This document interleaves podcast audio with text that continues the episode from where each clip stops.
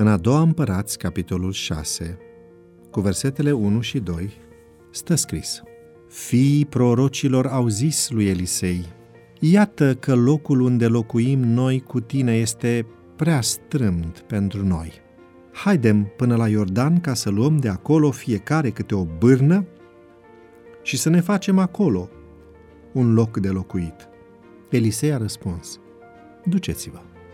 Create de profetul Samuel pentru a acoperi lacunele din educația dată în căminurile israelite, școlile profeților au fost, așa cum sunt și astăzi școlile adventiste, o providență divină pentru poporul lui Dumnezeu. Ellen White le descrie astfel. Intenția era ca aceste școli să slujească drept stăvilar împotriva stricăciunii larg răspândite, să ajute la bunăstarea mentală și spirituală a tinerilor și să sporească prosperitatea națiunii, dând lumii bărbați calificați să acționeze în temere de Dumnezeu ca lideri și consilieri. Elevii acestor școli se întrețineau singuri, lucrând pământul sau practicând vreun meșteșug oarecare.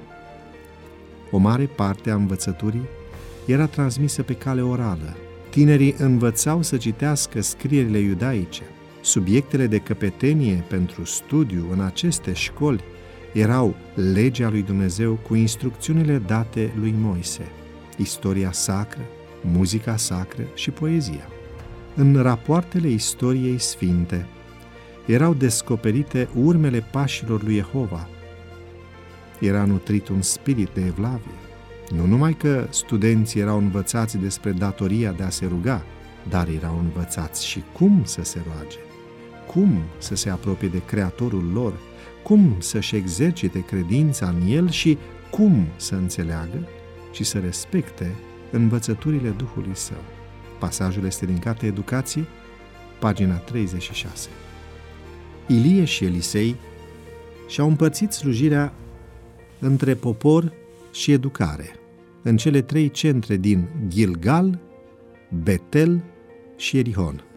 Credincios și neobosit în toată lucrarea lui îndelungată și eficientă, Elisei s-a străduit să întărească și să promoveze importanta lucrare de educație îndeplinită în școlile profeților. În providența lui Dumnezeu, cuvintele lui de îndrumare către grupele de tineri serioși erau confirmate prin impresiile profunde ale Duhului Sfânt și uneori prin alte dovezi neîndoienice ale autorității lui, ca slujitor al lui Dumnezeu. În momentul lor de apogeu, aceste școli au contribuit la așezarea fundamentului prosperității ce a caracterizat domniile lui David și Solomon. În același spirit, instituțiile adventiste de educație moștenitoare ale școlilor profeților sunt astăzi o binecuvântare a Domnului pentru biserică.